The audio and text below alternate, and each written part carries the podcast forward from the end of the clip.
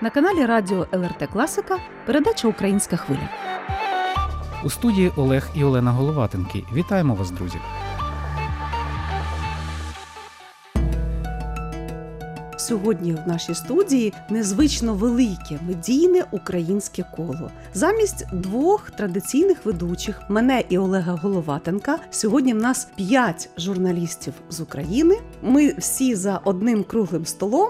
А у вікні за ялиною біля приміщення ЛРТ майорить український синьо-жовтий стяг поруч з литовським і стягом Євросоюзу. Ось в такій теплій компанії з українськими думками, з Україною в серці ми зібралися у серці Вільнюса для того, щоб познайомитися, поспілкуватися і побути разом півгодини на українській хвилі. Доброго дня! Прошу знайомимося. Доброго дня, доброго ранку, демократичній і проукраїнській Литві. Дуже раді бути тут і дякуємо всім за такий теплий прийом. Мене звуть Олена Власова. Я з міста Чернігова в Україні. Працюю в Раді міжнародних наукових досліджень та обмінів IREX. Це міжнародна неурядова організація, а не прибуткова з штаб-квартирою в Вашингтоні і офісах 23 країнах. Ми вже на ринку України 26 років допомагаємо розбудовувати громадянське суспільство суспільство. Взагалі в портфоліо IREX більше 65 програм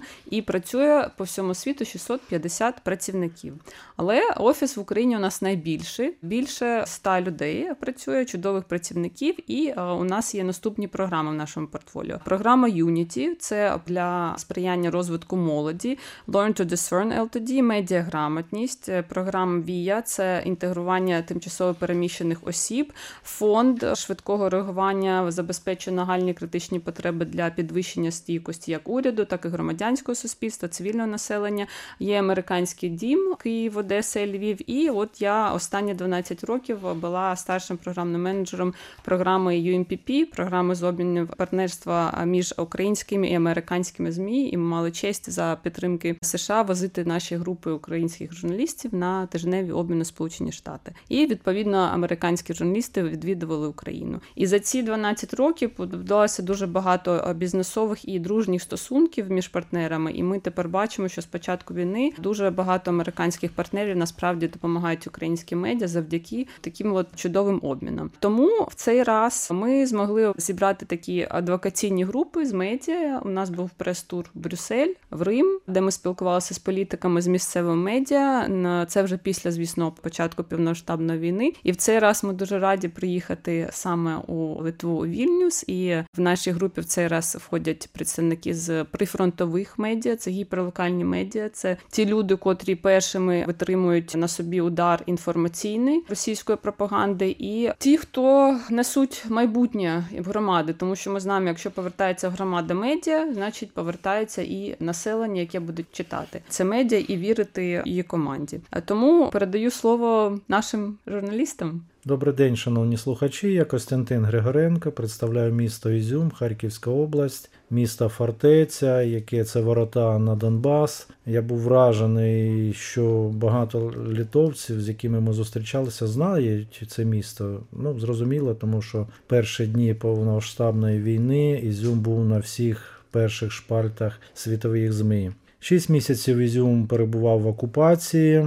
Ми з дружиною були в релокації, своєчасно виїхали. А в вересні, коли звільнили Ізюм 10 вересня, ми відновили роботу свого медіа. Редакція вся зруйнована, розграбована. Ми роботу свою розпочали з чистого аркушу за допомоги міжнародних організацій, закупили техніку, орендували невеличке приміщення, офіс і почали видавати газету, сайти, сторінки Facebook, Instagram, Telegram, YouTube канал. Навіть відновили на 7 квадратних метрах прямі ефіри з керівниками громад. Сьогодні ми представляємо солдатів інформаційного фронту. Ми знаємо чітко, яку місію ми сьогодні виконуємо. Локальні медіа це єдиний засіб масової інформації, доступний для населення на деокупованих територіях. На жаль, повноцінно не відновили свою роботу телебачення, радіо. Тому наше сьогоднішнє друковане видання, ну особливо для старшого населення, є чи не єдиним доступом до інформації, саме локальної інформації. Ми свою діяльність спрямовуємо якраз на місцеві новини, на місцеву інформацію, що відбувається, що відбудовується, де відкриваються нові установи.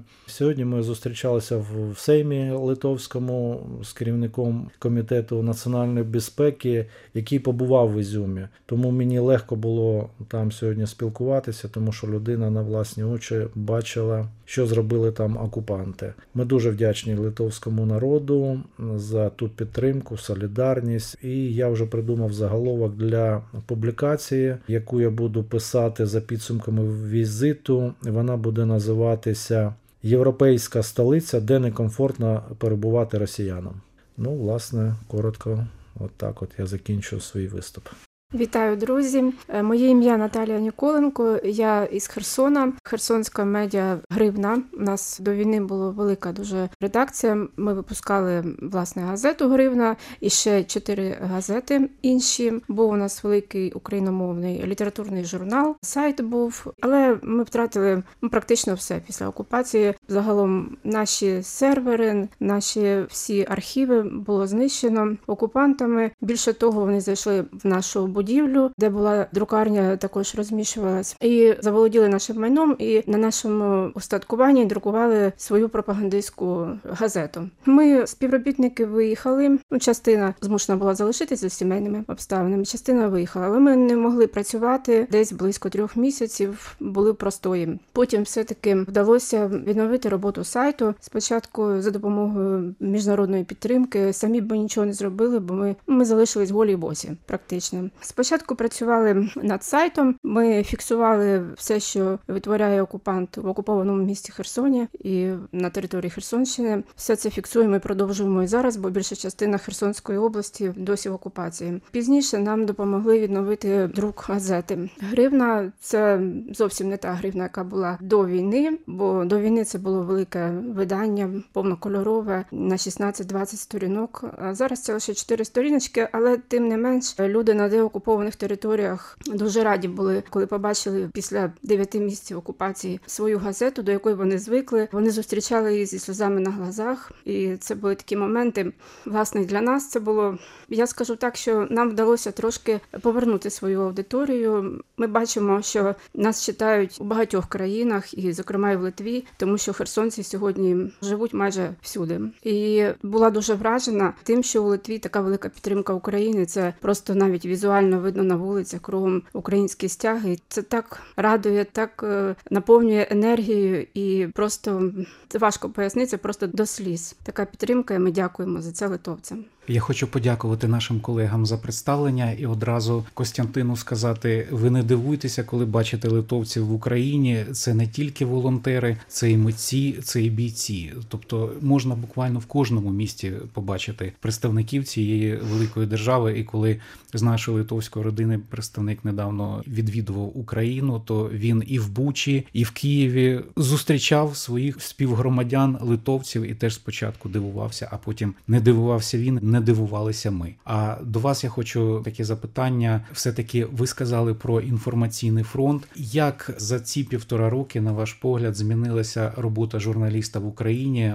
От що ви для себе зауважуєте, і наскільки складно журналісту витримати з одного боку той момент, щоб не донести зайвої інформації, яка моніториться і ворогом, а з іншого боку, сказати правду про цю війну?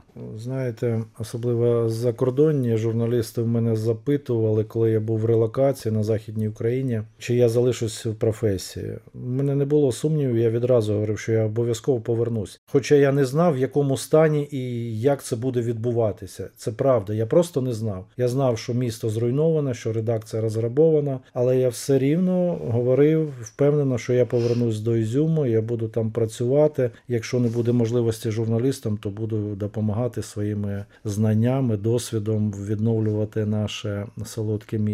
Ну, назвати українських журналістів, які сьогодні працюють на прифронтових територіях воєнкорами, я не можу сказати. Ми завжди були універсальними солдатами, тому що в локальних медіа не такий великий штат, і ми вимушені працювати на різних платформах і робити різну інформацію, створювати різний контент, опановувати технології, цифрові в тому числі. Робота ускладнилась, тому що особливо коли я повернувся в деокуповане місто, що люди люди були налякані і вони неохоче йдуть на контакт. Я вважаю, що треба якийсь час для того, щоб вони вже розговорились, мали сміливість говорити про те, що відбувається. Ми сьогодні документуємо всі злочини, які творили рашисти на території Слобожанщини. Наразі ми оголосили таку акцію Створюємо музей окупації. І люди нам несуть різні артефакти, військову форму російську, їхні особисті речі, там навіть там блокноти, якісь таке все інше. Це дуже важливо. Сьогодні навіть я знаходжусь у Вільнюсі. Мої співробітники пишуть, що люди відгукнулися і несуть нам різні там фотографії, несуть різні речі, і це важливо. Я вважаю, що сьогодні місія журналістів України якраз оце все документувати, е, створювати таку інформаційну базу для того, щоб її потім використовувати в міжнародних, в тому числі судах. Згоден з вами, що журналіст сьогодні це такий реконструктор, документаліст тих подій, який потім буде корисним, коли е, відбудуться ці всі міжнародні суди і притягнуть до відповідальності цих е, міжнародних воєнних злочинців. Пані Олено, я хотів запитати, як зараз журналісти працюють у Чернігівському нашому рідному прикордоні? Адже Семенівська громада, Новгород-Сіверська громада, там ідуть постійні обстріли. Ми знаємо під постійним мінометним вогнем. Люди знаходяться, будинки, господарства постійно заходять диверсійні групи. Наші збройні сили України намагаються відповідати, і навіть була блискуча операція із застосуванням петріотів, коли е, знищили повітряну військову техніку ворога. Як це зараз відбувається в Чернігівській області? Я вважаю, що Чернігів як місто герой, і область у нас теж героїчна, яка відстояла навалу, і ну вже всі знають світові медіа, що зупинила в принципі той план, який був да для взяття Києва. І ми вдячні всім нашим захисникам, котрі стояли на обороні міста і продовжують це робити. І інформаційному плані теж саме це моя суб'єктивна думка. Да, я дуже ціную команду Суспільне Чернігів. Я вважаю, що вони великі молодці. Вони лишилися в місті, вони працювали. Вони вони висвітлювали події. У нас ще й два інші партнери в області в Чернігівській. Це газета Наше слово в Міні і місто Корюківка. Це газета Маяк. От е, те, що чудово працюють. е, У нас зараз з ними проект дуже цікавий, де це завдяки фонду швидкого реагування. Ми хочемо зробити додаткові примірники їх газет, які будуть доставлятися в самі самі прифронтові громади, про які ви кажете, і будуть розповсюджуватися безкоштовно. Тобто люди будуть мати доступ до інформації, тому що ну це дуже важливо. І тільки вчора я бачила, мені здається, пост був теж на суспільному Чернігів, що листоноша в якійсь маленькій громаді Чернігівської області. Він останній був листоноша, який відмовився працювати да, через Укрпошту. І там вже газети просто не розносять. Тобто, ми приїхали в Литву. Ми тут бачимо, що люди. А ми з багатьма спілкувалися посадовцями з міністерства, з неурядових організацій. Ми бачимо, що тут вже йдуть програми по тому, як підготуватися до потенційної війни, і у них дуже важливий компонент. Вони всі розуміють важливість інформаційної війни, важливість медіа компоненту. Наскільки важлива підтримка медіа має бути для медіа зроблено все, тому що якщо ми віддамо, да, ми програємо уми, так скажемо, да, то їх дуже легко. Ми знаємо, хто їм заволодіє. І е, я б дуже хотіла бачити в Україні програму розроблену, як це є у Литві, яка впроваджується по тренінгам. Але це ми не кажемо якісь стандартні тренінги. Ми кажемо по повномасштабному такому тренінгу, які меседжі ми маємо транслювати. Да? І це має бути на всіх національних рівнях. Що кажуть міністерство, що каже медіа, як ми працюємо з територіями, які під вогнем, як ми працюємо з територіями, які Україна повертає, як ми повертаємо цих людей. Тобто, це, от якщо б я мала змогу вибрати колег, з якими працювати, я б е, працювала з литовцями по цьому напрямку, тому що вони просто чудові, і я дуже сподіваюся, що зможемо залучити їх для підготовки наших медіа не тільки в Чернігівській області, а всіх прифронтових районах. Олено, Чернігівщина особлива це прикордоння, і питання газет, радіо, телебачення воно завжди було актуальним, тому що деякі громади живуть в інформаційному полі Росії і Білорусі. А зв'язки з Литвою вони є історичними, тому що на зорі нашої незалежності ще кінець 80-х, 90-ті роки цей сам видав, друкувався він в Литві і передавалися потягами. Тобто з литовських друкарень українська преса надходила саме в Чернігівську область. Це історія питання. І для для нашої області саме от ми намагаємося, як українські журналісти в Литві, відродити питання радіомовлення. Ми зробили передавач і думаємо, що допоможемо в цьому питанні. А питання друкованої преси, як його вдається вирішувати зараз з районними газетами, з районними редакціями, адже питання паперу воно актуальне в Україні як таке в умовах війни, в умовах прикордоння, без дотації, якихось без допомоги редакціям, це дуже важко вирішувати. Да, і ми чуємо дуже багато скарг на Укрпошту, тому що скорочені штати працівників, е, і головне не доставляють вчасно газети. Тобто це ж бізнес відносно. Людина переплатила, вона хоче, наприклад, у вівторок побачити цю газету. Якщо вона її отримує там на 4 дні пізніше,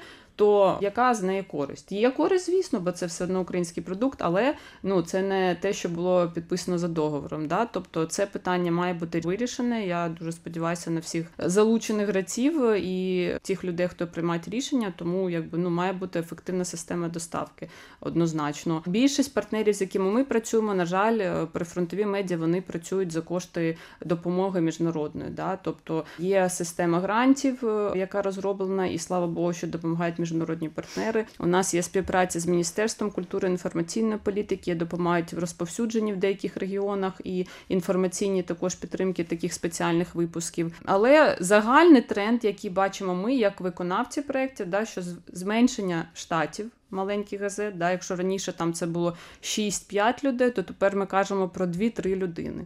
Другий момент люди волонтерять, тобто назвати те, що вони працюють там на зарплати. Я кажу про прифронтові, саме про видання маленьких громад, да, там де от газета, там хай буде на 10 тисяч, да, чи, чи на менше людей. Люди у них не покриті зарплати, і багато газет просто вмирає. Я не думаю, що є облік. Можливо, міністерство це веде. Я про це не чула. Да, було б добре, щоб був облік е, тих газет, кого ще можна відновити. Можливо, якось об'єднати. От у нас партнери роблять чудові спеціальні випуски. Започаткувала таку традицію. У нас газета Білопілля на Сумщині і Слобідських край на Харкові. Тобто вони опікуються своїми громадами, які ближче до них роблять спеціальні випуски. Вони беруть інформацію з тих маленьких громад, хто не може друкуватися, і друкують у себе в більшій газеті, розповсюджують. Тобто, це чудовий приклад. Ми намагаємося це масштабувати, таке зараз модне слово, і розповсюдити на інші регіони. Дякуємо, Олена. Я би хотіла тоді, можливо, ще одне питання. Я пам'ятаю, як тільки вигнали росіян з меж Чернігівської області, до нас в квітні активно поїхали іноземні журналісти. І перше, що вони документували, це наслідки звірств, це повністю розграбовані села, понівечені села. І в якийсь момент був дуже такий показовий досвід, коли одна з журналісток, а це здається було одне з італійських видань, ходила, так все дивилася тихенько, нічого не фотографувала, і хтось із супроводжуючих із представників місцевої влади питають: а що ви не фотографуєте? Бачите, отут е, хата розвалена, отут спалене. І тоді вона, і це був наприкінці квітня, вона сказала: Ви знаєте, нашим читачам досить. Цього ми хочемо побачити приклади, як люди спинаються на ноги в цих умовах. Ну особисто для мене, як для людини, яка пережила блокаду в Чернігові сповна, можливо, це навіть трошки ранило, але я зрозуміла раціональне зерно і посил цієї журналістки.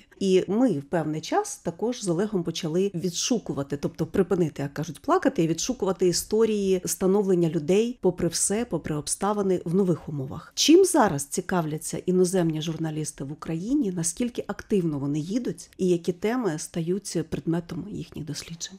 От буквально нещодавно, ну можливо, це був травень. Дуже гарні поїздки робила Європейська комісія. А вони зібрали групу з журналістів з Китаю, котрі в екзилі були з країн Балкань, Сербії, Чорногорії, якщо не помиляюся, і декілька журналістів були ще з африканських країн. І дуже потужний був такий візит. Вони обрали Київ, Ірпінь, Буч, якщо не помиляюся, одна група, а інша група приїхала в Чернігів. І дуже важливі такі обміни, тому що це не лише про те, щоб світ побачив і написав про нас, це про те, щоб наші журналісти зрозуміли, які меседжі працюють на яку країну. Тобто, наприклад, якщо ми кажемо про Сербію, ми розуміємо, що вони підтримують Україну, да, але вони проти НАТО. Це у них так історично склалося. По іншому у них не буде. І як ми говоримо з їх аудиторією, котра теж поляр на якихось питаннях. І журналісти побували в Чернігові, тобто ми їх повозили. Вони побачили Ягідне, да, звісно. А в Ягідному це дуже гарний кейс. Це дуже трагічна історія. Всі знають да, історію з підвалом, і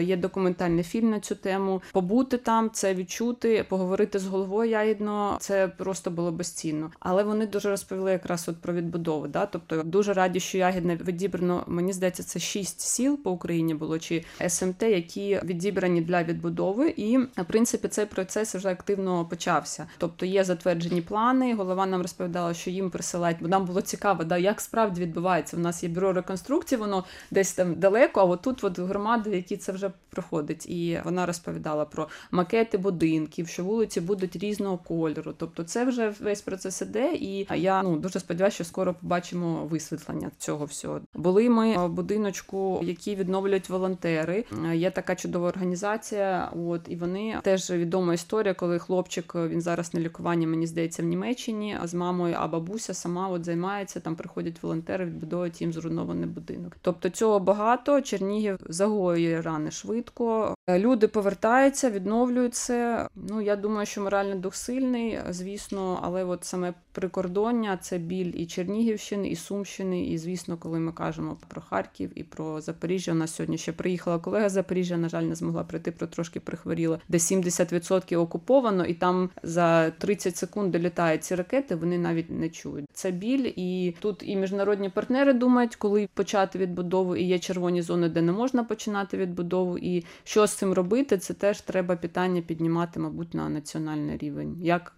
підхід до цього?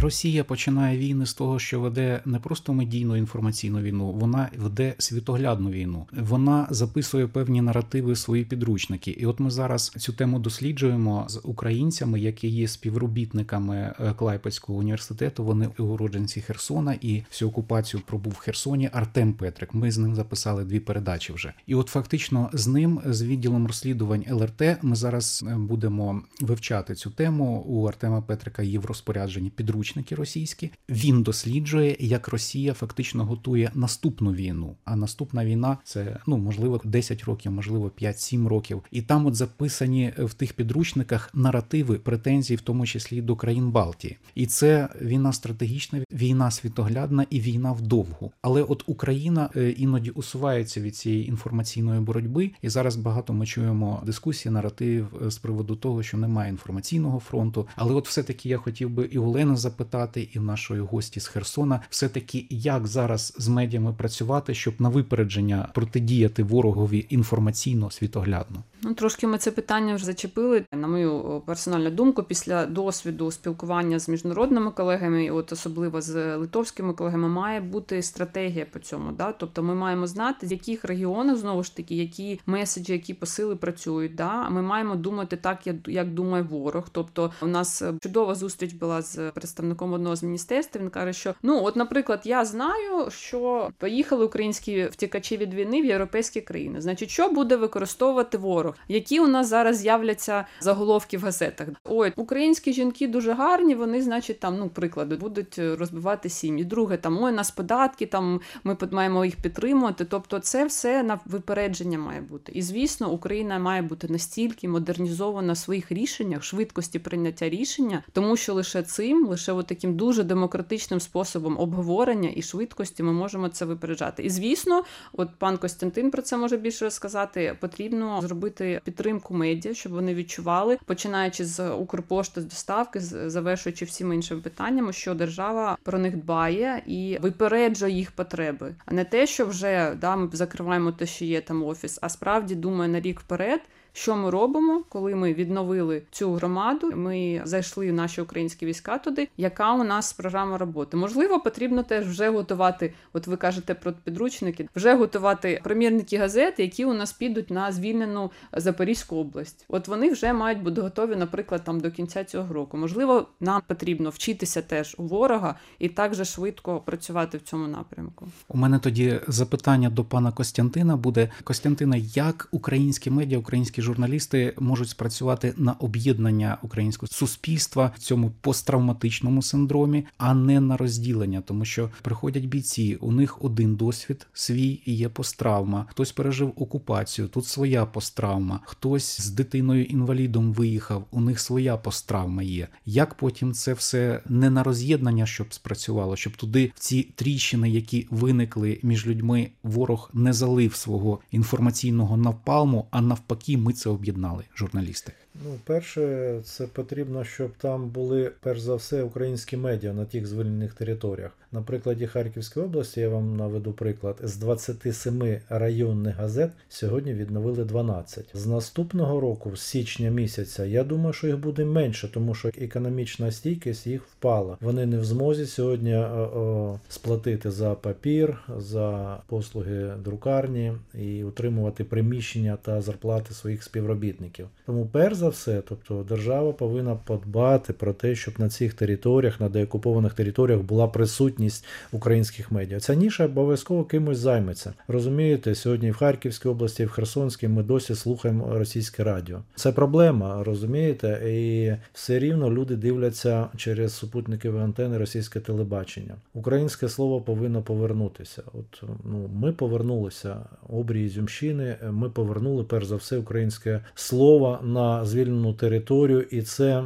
асоціювалося з поверненням устрою і влади, в принципі, на звільненій території. По-друге, сьогодні дуже жорсткий закон про медіа, який сьогодні вже діє, де він обмежує якраз роботу по висвітленню проросійських наративів і таке все інше. Тому офіційні змі сьогодні є, працюють в правовому полі. А що стосується блогерів, соціальних мереж, тут повний хаос, особливо що стосується телеграму, я скажу відверто, я не довіряю, хоча я користуюся і читаю російські телеграм-канали, тому що звідти я беру джерело інформації від них і потім уже використовую в своїй роботі. І я думаю, що повинна бути єдина інформаційна політика, державна політика, яка буде якраз направлена на об'єднання нації, на об'єднання громад, на об'єднання і отої прірви, яка сьогодні існує між людьми в громадах, ті, які виїхали, реликувалися, а потім повернулися, і ті люди, які були в окупації. Сьогодні така прірва існує. Про це ми теж говоримо. Це правда. Вона існує, і тут треба дуже делікатно, дуже будемо толерантно до цього питання відноситись. Дякую, Костянтине. Ми ці питання теж відстежуємо себе в українській редакції суспільного литовського мовника. І я хочу сказати, що було дослідження з приводу телеграму ресурсу українського Токар.ua. Звичайно, можна нагадати, що не рекомендуємо ділитися геолокацією з цим додатком, не рекомендуємо ділитися контактами з цим додатком, тому що, скажімо так, є таке дослідження, і там є російські кінці, російські бенефіціари в цьому месенджері. Тому треба користуватися більш безпечними речами. І також сподіваємося на краще, що все таки питання радіомовлення в Україні стануть на свої місця, тому що ми знаємо, коли був теракт російський з греблею Каховської ГЕС, то в Олешках люди, які потерпали, знаходилися на дахах підтоплених будинків. Вони приймали радіосигнал з Придністров'я українською мовою на середніх хвилях і отримували звідти так звані інструкції і були дезорієнтовані. Ну і на жаль, зараз на частоті українського радіо виходить радіо Росії через те, що Україна вчасно не відновила, не запустила свої радіопередавачі. На жаль, наш час добігає кінця, і я дуже просив би вас побажання нашим українцям в Литві, побажання нашим колегам, литовським журналістам висловити дуже коротко. Дуже коротко. Я на українському радіо давав коментарі, інтерв'ю, коли була окупація мого рідного Ізюма, і мій меседж дуже був простий: вірте в ЗСУ, донатьте, допомагайте нашим збройним силам, вірте в Україну, вірте в наших воїнів. Частіше приїжджайте додому для наших, да, і частіше приїжджайте в Україну для всіх міжнародних колег, тому що відчути це зовсім інше, ніж почути і прочитати. Я хочу додати, що ми цінуємо підтримку, тому підтримуйте і ЗСУ, і просто українців. І повертайтесь додому. У нас навіть в Херсоні є такий хештег, вулична виставка, яка так і називається Повертайтеся. Ми чекаємо. Я хочу подякувати вам, наші дорогі українці, за цей ефір. Литва обіймає Україну, і все буде Україна. Слава ЗСУ, слава Україні. Героям слава! Героям слава! Це була передача Українська хвиля. Нагадаю, друзі, сьогодні гостями нашої студії були українські медійники. Олена Власова, Чернігівка, представниця Ради наукових міжнародних досліджень та обмінів Айрекс. Костянтин Григоренко, який представляв видання Новини Ізюмщини, що на Харківщині, і Наталія Ніколенко з газети Гривна з міста Херсон. З ними спілкувалися Олена і Олег Головатенки. За режисерським пультом працювала Соната Єдевичиня. А на українській хвилі радіо ЛРТ Класіка почуємося з вами вже наступної суботи, як завжди, о 14.30.